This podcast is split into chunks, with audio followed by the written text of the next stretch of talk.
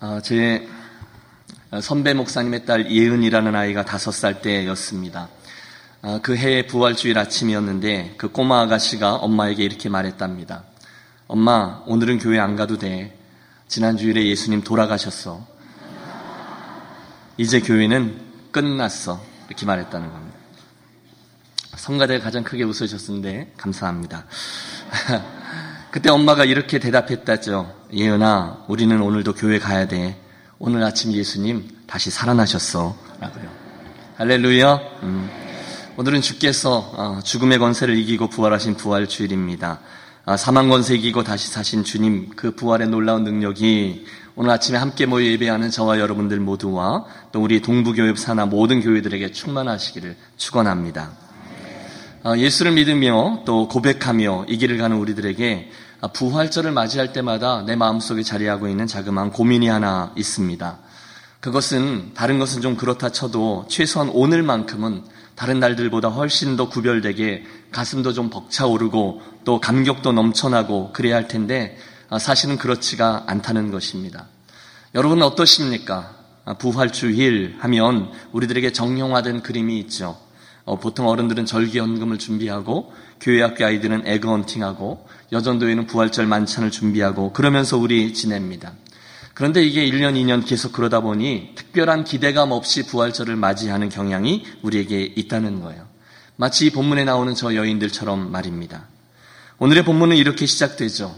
안식일이 지남에 막달라 마리아와 야고보의 어머니 마리아와 또 살로메가 가서 예수께 바르기 위하여 향품을 사다 두었다가 안식 후 첫날 매우 일찍이 해 돋은 때에 그 무덤으로 가며 서로 말하되 누가 우리를 위하여 무덤 문에서 돌을 굴려주리요 하더니 어, 예수님께서 사랑했던 그리고 예수님을 사랑했던 여인들이 부활의 아침에 그 무덤을 향하여 걸어가고 있습니다. 그녀들의 손에 시신에 바르기 위한 향유가 들려 있었다라는 것은 저들에게 그 예수께서 다시 살아나실 것이다라는 기대감이 전혀 없다는 것을 의미합니다. 부활? 죽은 사람이 다시 살아난다고요? 아무도 기대하지 않았습니다. 오히려 그들은 누가 우리를 위해서 무덤의 굴을, 무덤 문에 그 돌을 굴려줄 것인가 걱정하며 그 길을 가고 있어요. 설렘이나 기대감이 전혀 없었다는 것입니다. 한순간 열려있는 무덤이 나타나고 무덤 안에 들어선 여인들에게 흰옷 입은 청년이 부활의 소식을 전해줍니다. 6절의 말씀을 보세요. 청년이 이르되 놀라지 말라 너희가 십자가에 못 박히신 나사렛 예수를 찾는구나. 그가 살아나셨고 여기 계시지 아니하니라 보라 그를 두었던 곳이니라. 예수께서 다시 살아나셨다는 것입니다. 그러나 보세요. 분명히 그 부활의 이야기를 들었는데 이 여인들은 여전히 정신을 차리지 못합니다. 8절 여자들이 몹시 놀라 떨며 나와 무덤에서 도망하고 무서워하여 아무에게 아무 말도 하지 못하더라. 여러분 지금 이 무덤가에 예수님의 무덤가에 기쁨이 자리하고 있습니까? 감격이 자리하고 있습니까? 아니 없습니다. 물론 놀라움은 있습니다. 하지만 또한 두려움도 있습니다. 보십시오. 그들은 분명히 부활의 소식을 들었습니다. 하지만 아직 아무에게도 아무 말도 하지 못하더라. 두려움이죠. 하지만 또 실은 도망하기에 바빴다라고 본문은 기록하고 있습니다. 제가 여러분과 제일 처음 지적하려고 하는 말씀은 이겁니다. 분명히 부활과 그 승리의 사건이 일어났습니다. 심지어 그 부활의 증인이 되어 달라라는 부탁까지 받았습니다. 하지만 그들은 여전히 무서워서 도망하고 떨며 아무에게 아무 말도 하지 못하고 있었다는 것입니다. 혹시 이 아침 그때 그 여인들처럼 분명히 우리가 부활 사건을 만났고 부활의 아침이 밝았는데도 아직도 그 부활을 그 기쁨과 감격으로 맞이하고 누리지 못하고 계신 분이 계십니까? 물론 우리는 오늘이 부활 주일인 줄을 알죠. 하지만 우리 인생의 상황들 때문에 또는 가족들 누구에게인가 다가온 어려움 때문에 경제적인 건강상의 이유로 또 내 성에도 차지 않는 그 식어진 가슴 때문에 아직 이 부활의 진정한 기쁨을 누리지 못하시는 분 말입니다. 그렇다면 오늘 이 아침 우리 함께 우리가 비슷한 처지에 있었던 그들에게 주셨던 7절의 말씀을 집중해 보겠습니다. 우리 함께 7절을 합독하실까요? 가서 그의 제자들과 베드로에게 이르기를 예수께서 너희보다 먼저 갈릴리로 가시나니 전에 너희에게 말씀하신 대로 너희가 거기서 배우리라 하라 하는지라. 무슨 말씀이죠? 갈릴리로 가라라는 말씀입니다. 가서 제자들에게 특별히 그 베드로에게 주님이 먼저 갈릴리로 가신다 하셨고 거기서 너희를 만날 것이라 하셨다 전해달라는 것입니다. 동일한 아침의 이야기를 전하는 마태복음 28장은 주님의 직접적인 음성을 담고 있습니다. 무서워 말라 가서 내 형제들에게 갈릴리로 가라 하라 거기서 나를 보리라. 누가복음 24장도 마찬가지입니다. 여자들이 두려워 얼굴을 땅에 대니 두 사람이 이르되 어찌하여 산자를 죽은 자 가운데서 찾느냐 여기 계시지 않고 살아나셨느니라 갈릴리에 계실 때에 너에게 어떻게 말씀하신 것을 기억하라. 여러분 눈치채셨습니까? 그 부활의 아침에 주님은 집요하게 그들로 하여금 특정한 한 곳을 향하게 하십니다. 어디입니까? 갈릴리입니다. 오늘 이 설교의 제목이 거기서 온 거죠. 무덤에서 갈릴리로. 자, 그렇다면 우리 질문해야 합니다. 도대체 왜 갈릴리입니까? 주님 왜 저들로 하여금 그 갈릴리로 가라 하고 그곳에서 다시 만나자 하십니까? 도대체 당신 그곳에서 무엇을 기대하기에 제자들로 하여금 계속해서 그리로 향하도록 하십니까? 첫 번째, 갈릴리는요, 저들 신앙의 출발점, 그들의 믿음이 처음 시작된 곳이기 때문입니다. 우리 주님과의 첫사랑, 첫 만남, 첫 단추가 그곳에서 끼어졌어요. 그래서 주님은 그 아침에 그들로 그 갈릴리로 향하라 말씀하신 것입니다. 저와 여러분은 한 명도 예외 없이 과거에 그 언젠가 주님을 만났고 주님을 영접했고 우리 믿음의 경주를 출발했던 적이 있습니다. 참 좋았죠. 주님, 그러면 우리는 눈가가 촉촉히 젖어들고 구주를 생각만 해도 내 마음이 좋거든. 찬송 한 소절만 불러도 그렇게 행복했었습니다. 그런데 야속한 세월의 흐름 덕에 나도 모르게 타성에 젖어 있는 내 모습을 볼 때가 종종 있습니다. 신앙생활이라는 게 별건가? 그냥 이렇게 가는 거지. 기대감 없이 이 길을 가요. 분주함 때문일 수도 있습니다. 몇 번의 실패의 경험 때문일 수도 있습니다. 오랫동안 기도했는데 하나님이 응답해 주지 않아 하나님 나 실망했습니다. 그런 경험 때문일 수도 있습니다. 그래서 내가 이러면 안 된다는 것을 알지만 주님과 뜨겁게 교제하며 역동적인 신앙인으로 이 길을 가는 것에 대한 기대감이 별로 없이 그냥 이 길을 가게 될 때가 있습니다. 혹시 그런 분들이 계시다면 사랑하는 여러분 주님의 마음으로 권합니다. 이 부활의 아침에 여러분의 갈릴리로 다시금 나아가시기를 권합니다. 그리고 그곳에 가셔서 여러분이 처음 만나셨던 주님과 다시 만나시고 그분과의 첫사랑을 다시 한번 회복하시기를 바랍니다. 그래서 갈릴리라는 거예요. 아버지 집에서 도망쳐서 외삼촌 라반의 집으로 향하던 그 사기꾼, 가정파괴범, 거짓말장이 야곱에게 놀라운 하나님의 은혜가 임했습니다. 내가 왜 그랬을까? 과거에 대한 후회. 이제 어떻게 살까? 미래에 대한 두려움이 가득한 밤이었습니다. 그런데 하나님 하늘 사닥달의 꿈을 통해서 야곱에게 친히 찾아와 주시죠. 내가 친히 야곱 너와 함께 갈 거고 너를 보호해 줄 거고 너를 다시금 이 땅으로 돌아오게 할 것이다. 하나님과의 첫 만남 그 베델의 이야기입니다. 이후 야곱에게 일어났던 수많은 인생의 산과 골짜기 이야기를 우리가 압니다. 큰 위기들이 여러 번 반복되었어요. 그러나 결국 하나님 당신의 언약을 지키셨고 마침내 야곱을 그 첫 자리 베델에 다시금 서게 하십니다. 딥나 사건으로 인해서 완전히 코너에 몰린 야곱에게 하나님 말씀하셨어요. 너희는 베델로 올라가라. 주님이 제자들에게 요구하셨던 갈릴리로 가라. 같은 이야기죠. 결국 야곱은 온 가족과 함께 베델로 올라가 맨 처음에 하나님을 만났던 그 자리에서 자기의 서원을 지키게 됩니다. 바야흐로 아브라함의 하나님, 이삭의 하나님, 야곱의 하나님, 믿음의 계대가 이루어지는 순간이죠. 거기가 그에게는 갈릴리였다는 거예요. 여러분은 어떠세요? 여러분은 언제 주님을 만나셨습니까? 그분의 손에 언제 붙들려 감격해 하면서, 예, 제가 주님 믿겠습니다. 제가 인생의 주인 주님만 모시며 살겠습니다. 가슴 벅차게 외치던 여러분의 갈릴리는 어디입니까? 이 아침 우리 모두 다시금 그 갈릴리로 나아가기를 원합니다. 주님 그곳에서 당신을 향한 우리들의 첫사랑을 회복시켜 주실 줄로 믿습니다. 두 번째 갈릴리는요. 저들이 주님과 함께 수많은 영적인 추억들을 쌓았던 곳입니다. 그것은 주님과 제자들이 함께 동고동락했던 곳입니다. 그곳에서 주님은 제자들을 선택하셨습니다. 그곳에서 하나님 나라의 비밀을 가르쳐 주셨습니다. 그곳에서 수많은 이적들을 보여주셨습니다. 갈릴리에는요, 주님과 그들과의 수많은 영적인 추억들이 자리한 곳입니다. 그래서 주님 명하세요. 기쁨이 없느냐? 두려우냐? 그러면 갈릴리로 가라. 저는 인천 사람입니다. 인천의 부계동 교회라는 곳에서 자랐어요. 굉장히 귀한 공동체 교회인데 그곳은 제 신앙과 목회의 고향입니다. 제 안에는요 수백 명의 성도들이 모여있는 예배당 앞에서 맨 앞에서 복 있는 사람은 악인의 꾀를 쫓지 아니하며 시편 1편을 암송하던 세살 어간의 제 모습과 그때 성도들의 모습이 고스란히 자리하고 있습니다. 여러분 목사가 말하면 좀 믿어 주십시오. 그 당시는 획기적인 빨간색 요만한 가운을 입고 열심히 찬양하던 어린이 성가대에 대한 추억이 있어요. 노예 성경 경시 대회에 입상하고 곧이어서 기차 타고 대구까지 내려가서 전국 성경 경시대에 참가했던 것도 기억합니다. 그 후에도 시간의 흐름 따라서 무엇이 있었는지, 그래서 하나님에 대해서 내가 무엇을 배웠는지를 뚜렷이 기억하고 있습니다. 중학교 1학년 때 깎아머리를 하고 처음으로 따라갔던 여름의 산상 수양에 그때 보았던 강가의 나무 십자가 그 위에 내가 꽂았던 촛불 그리고 그 딱딱한 자갈밭에 무릎을 꿇고 앉아서 밤하늘의 별들을 바라보면서 눈물로 기도하던 제 모습이 여전히 추억으로 자리하고 있어요. 중등부 회장, 고등부 회장, 여러분 저를 믿고 계시죠?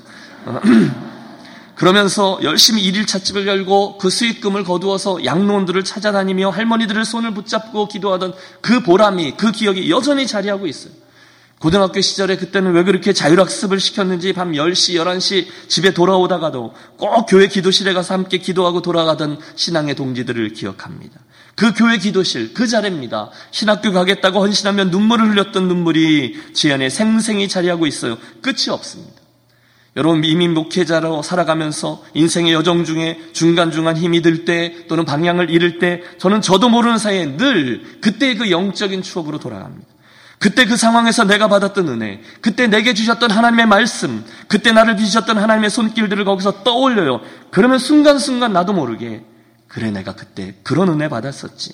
그때 하나님 내가 그렇게 선택하라 말씀하셨지.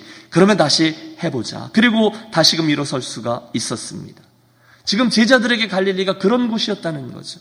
그래, 내가 얼마 전에 주님과 함께 이 길을 걸었지. 그때 주님 나에게 그렇게 말씀하셨지. 그때 주님 내게 미소를 지어 보이셨지. 여러분, 그들이 갈릴리로 향할 때 틀림없습니다. 그 마을 어귀 말입니다. 그 골목, 골목들 말입니다. 그리고 나무 한 그루, 그리고 풀 한 포기, 돌멩이 하나, 모든 것들마다 주님에 대한 채취가 남아 있어요. 주님의 그 모습이 살아서 내게로 달아오는 거죠.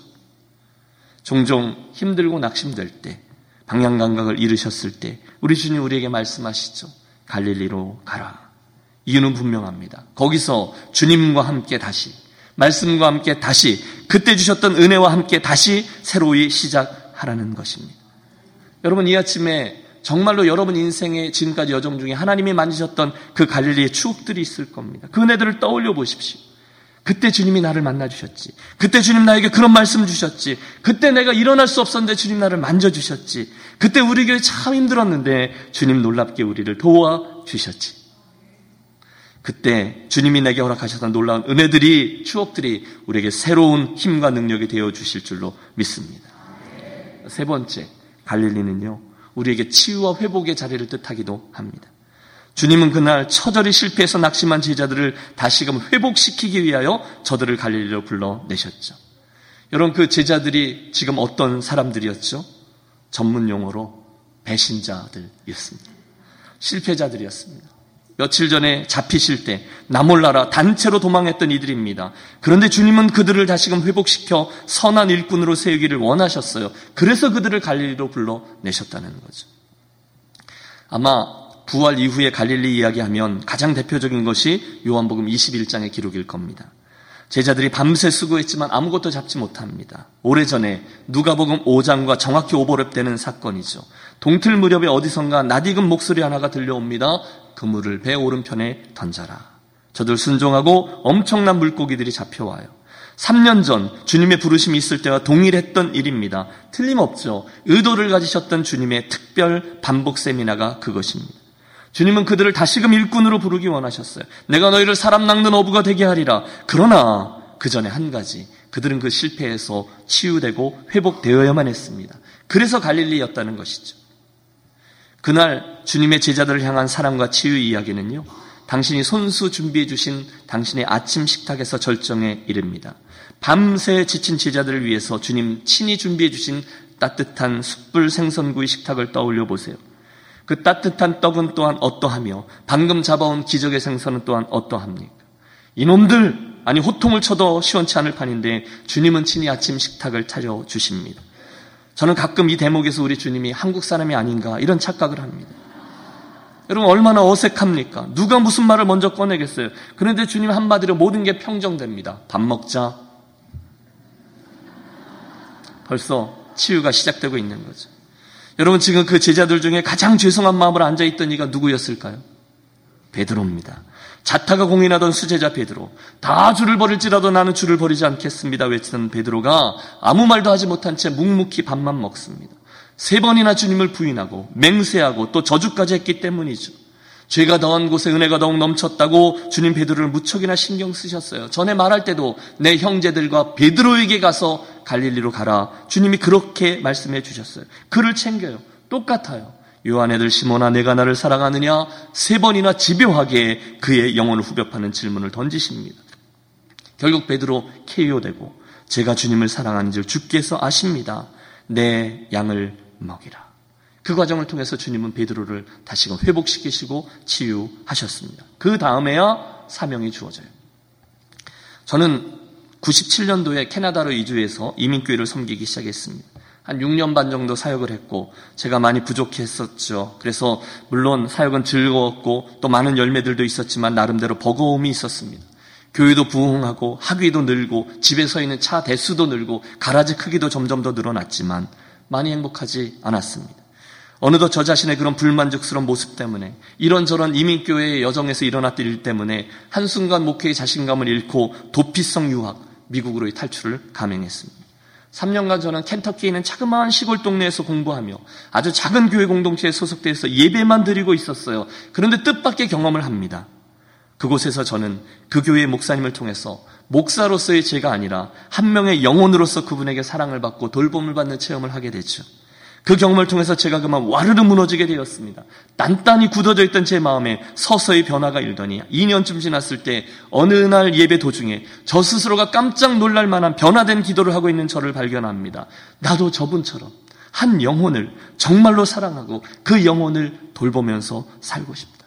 나도 그런 목회를 한번 해보고 싶다. 그러면서 제가 간절히 부르짖었어요. 주님, 저 다시 일하게 해주십시오. 진정으로 한 영혼을 사랑하며 섬길 수 있는 장을 주세요. 말로 하는 것 말고, 입으로 하는 것 말고, 정말로 한 영혼을 섬기는 그런 강단을 주십시오. 신기한 건요, 그리고 나니까 하나님의 부르심이 임하더라는 겁니다. 치유가 먼저예요. 회복이 먼저예요. 그래야 사명이 주어집니다. 혹시 여러분 이 아침에 혹시 힘든 일 있으십니까? 그래서 주님, 잠깐만요. 저는 딱 여기까지만입니다. 너무 많은 걸 바라지 마십시오. 이렇게 버티고 계십니까? 주님 이래서 그랬어요. 저래서 그랬어요. 핑계대고 계십니까? 그렇다면 사랑하는 여러분, 이 아침에 우리 함께 주님 말씀하시는 갈릴리로 나아가도록 하겠습니다.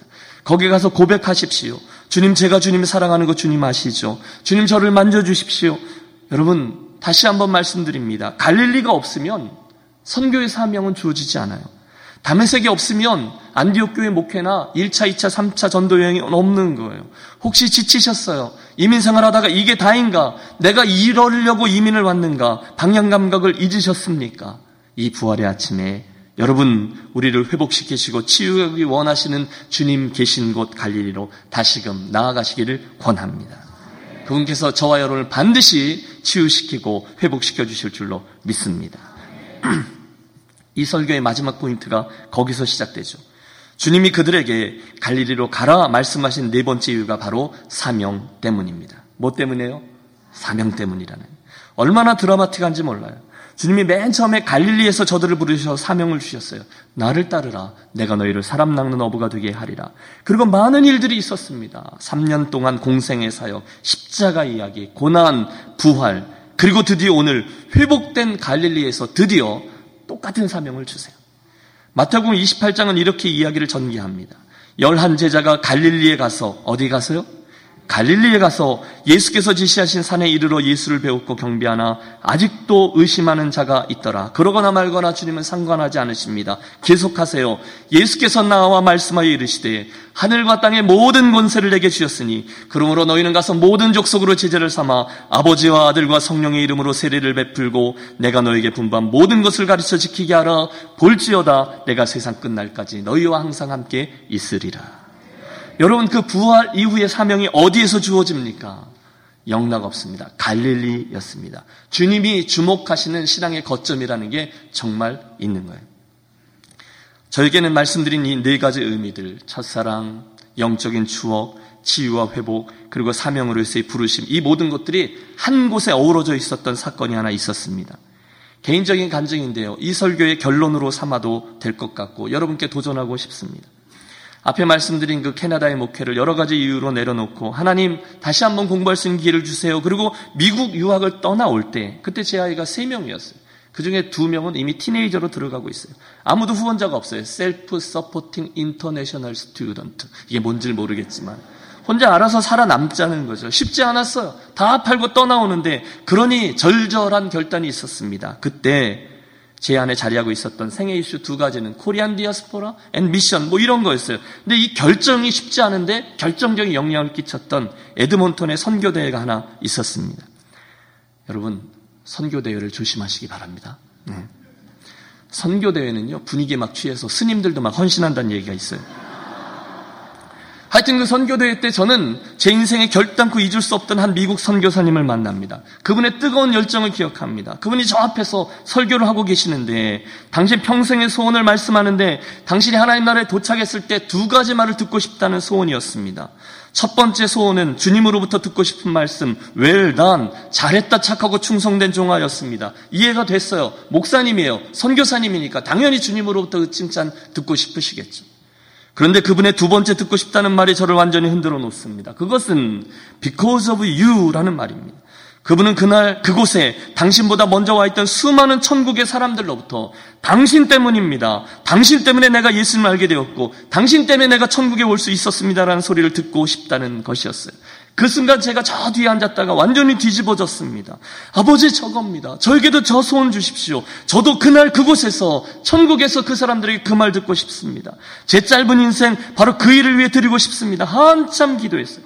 제 안에는 지금도 그때의 그 감격이 여전히 자리합니다. 교회는 원래 초등학교 동창이었다가 군대에서 다시 만난 경식이란 친구가 있어요. 5개월 정도 함께 겹쳐 생활한 후에 헤어지게 되었는데 나중에 들리는 소문에 의하면 이 친구가 전역한 후에 예수 믿고 아까 말씀드린 저 출신교회 부계동 교회 다니다가 얼마 안 돼서 그 교회 청년회 회장이 되었다는 겁니다.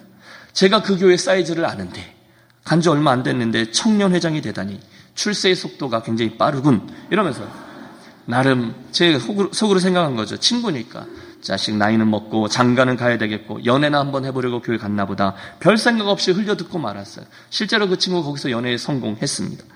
근데 얼마 후에 제가 캐나다에 가서 목회를 하는데 이 친구가 그 교회에서 외국인 노동자들을 위한 사역을 하는데 열심히 하더니 어느덧 핵심 멤버가 되고 그 교회 부장 집사가 되었다는 거예요. 그래서 제가 관심이 있어서 홈페이지를 클릭해 보았더니 정말 열심히 노동자들을 섬기는데 얼마나 열심히 섬기는지 몰라요. 깜짝 놀랐어요. 장난 아니네. 그게다가 아닙니다. 얼마 후에 보니까 최전도사가 어쩌고 하고 전도사 타이틀이 붙어요. 그러더니 아예 직장을 덮고 신대원 다니다가 지금은 선교사가 되어 목사가 되어 열심히 사역을 해요. 저는 그 친구 통해서 처음 된 자가 나중되고 나중된 자가 먼저 된다는 말씀의 뜻을 알게 되었어요. 그런데 드리려는 말씀은 여기부터입니다. 전후좌우의 얘기를 다 알지 못하고 있으러가네 한 번은 제가 태국에 선교행을 갔다가 비행기 갈아타러 한국에 며칠을 들렀는데 이 친구가 동네에 나타난 저를 알고 찾아오는 거예요. 그리고 그곳에서 저는 제가 꿈에도 생각하지 못했던 이야기 하나를 듣습니다. 신이라, 내가 왜 예수 믿게 되었는지 아니? 몰라? 너 때문이야. 제가 깜짝 놀랐습니다. 나? 나 때문이라고? 그래, 나는 내가 이런저런 이야기 할 때마다 내 인생에서 뭔가를 보게 했, 보곤 했어. 단순히 내가 신학생이라서 그랬던 것이 아니라 뭐랄까 너에게는 예수 믿는 사람의 인생은 뭔가가 다르구나라는 뭔가가 있었어. 그래서 그게 뭘까 하고 생각할 때 헤어질 때 네가 교회 다녀 임마 했던 말이 생각나서 교회를 나가기 시작했고 거기서 주님을 만났어. 그래서 나는 내 인생에 가장 귀한 예수님을 소개해 준 내게 늘 감사해라고 말하는 것입니다. 그간 저를 우습게 본 분들은 회개하시기 바랍니다. 그리고 저는 그날 한 영혼이 구원을 받을 때 예수께서 얼마나 기뻐하시는지 그 마음의 일부를 천국의 기쁨 일부를 미리 맛볼 수 있었어요. 어떻게 된 건지는 제가 잘 몰라요. 분명한 것은 그 친구가 저를 통해 예수님을 보게 되고 알게 되었다는 거예요. Because of you 그 이야기죠. 그 친구 인생의 가장 귀한 예수님, 가장 복된 예수님을 감사하게도 그가 저를 통해 발견케 되었다는 거예요. 그때 저는 그 친구의 고백을 잊지 못해요. 너 때문이야. 너 때문에 내가 예수님을 알게 되었어. 너무 감사해. 여러분 이 이야기는 이렇게 끝나지 않아요. 그날 제가 하나님 나라에 도착했을 때 저에게 다가와서 because of you 당신 때문에라고 이야기할 사람은 단지 그 친구뿐이 아닙니다. 제가 믿기로 지금까지 그 친구의 사역을 통해서 주님을 알게 된 수많은 외국인 근로자들 그들이 선교사가 되어 자기네 나라 땅에 돌아가 그들을 통해 알게 된 수많은 이들 또한 저에게 달려와 달려와 나는 그들을 모르지만 당신 때문에 제가 이곳에 왔습니다라고 외치지 않겠습니까? 그들 또한 저에게 because of you라고 말하지 않겠습니까? 여러분 이게 웬 축복입니까? 이게 웬 영광입니까? 이 모든 일들이 어디에서 일어났다고요? 갈릴리라는 것입니다. 그 자리 바로 그곳이 저에게는 영적인 갈릴리라는 거예요. 사랑하는 여러분, 이 복된 부활의 아침 우리들의 이 부활 주일이 진정 의미 있는 부활 주일이 되려면 주님 우리로 하여금 반드시 거치게 하시는 곳이 있습니다. 어디입니까? 갈릴리라는 거예요.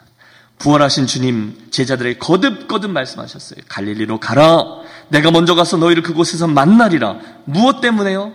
네 가지를 말씀드렸어요. 그것은 주님과의 첫사랑이 시작된 곳이었습니다. 그것은 주님과의 영적인 추억들이 쌓여있던 곳이었습니다. 그것은 주님으로 인한 치유와 회복이 정말로 일어난 곳이었습니다.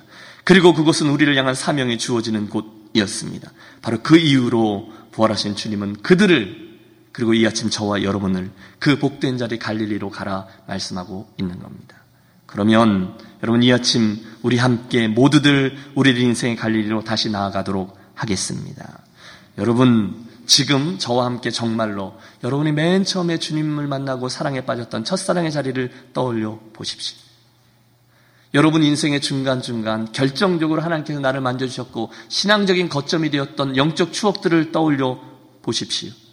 그리고 혹시 치유와 회복이 필요하시다면 그 자리로 여러분 가셔서 그것을 소원하며 구하십시오. 그리고 한 번도 변하지 않으셨던 그분의 소원, 잃어버려진 영혼을 구원하는 사명을 다시금 되뇌어 보십시오. 그때 우리들의 이 부활 주일은 매년 매년 반복되는 하나의 절기가 아니라 예수님 부활 속에 담긴 의미 그대로 새 생명, 새 출발, 새 사명으로 특징 지어지는 의미 있는 날이 되고야 말 것입니다. 바로 그 일이 새롭게 시작되는 저와 여러분의 놀라운 2019년도의 부활주일이 되시기를 주의 이름으로 축원합니다. 기도하시죠. 하나님 아버지 믿음의 여정을 걷고 있는 우리들에게 이 아침 특별한 은혜를 베풀어 주셔서 부활 직후에 선명히 가르쳐 주시는 그 갈릴리의 자리로 우리 모두 나아가는 복된 아침 되게 해 주시옵소서. 우리 모두 그곳에서 주님과의 첫사랑을 회복하게 하시고 영적인 추억들을 새로이 떠올리며 치유와 회복 그리고 나아가 분명한 사명을 붙드는 복된 부활의 아침 되게 해 주옵소서 이 모든 것들이 함께 부활하는 2019년도의 부활 주일만 되게 하여 주시옵소서 우리 주 예수 그리스도의 이름으로 기도하옵나이다.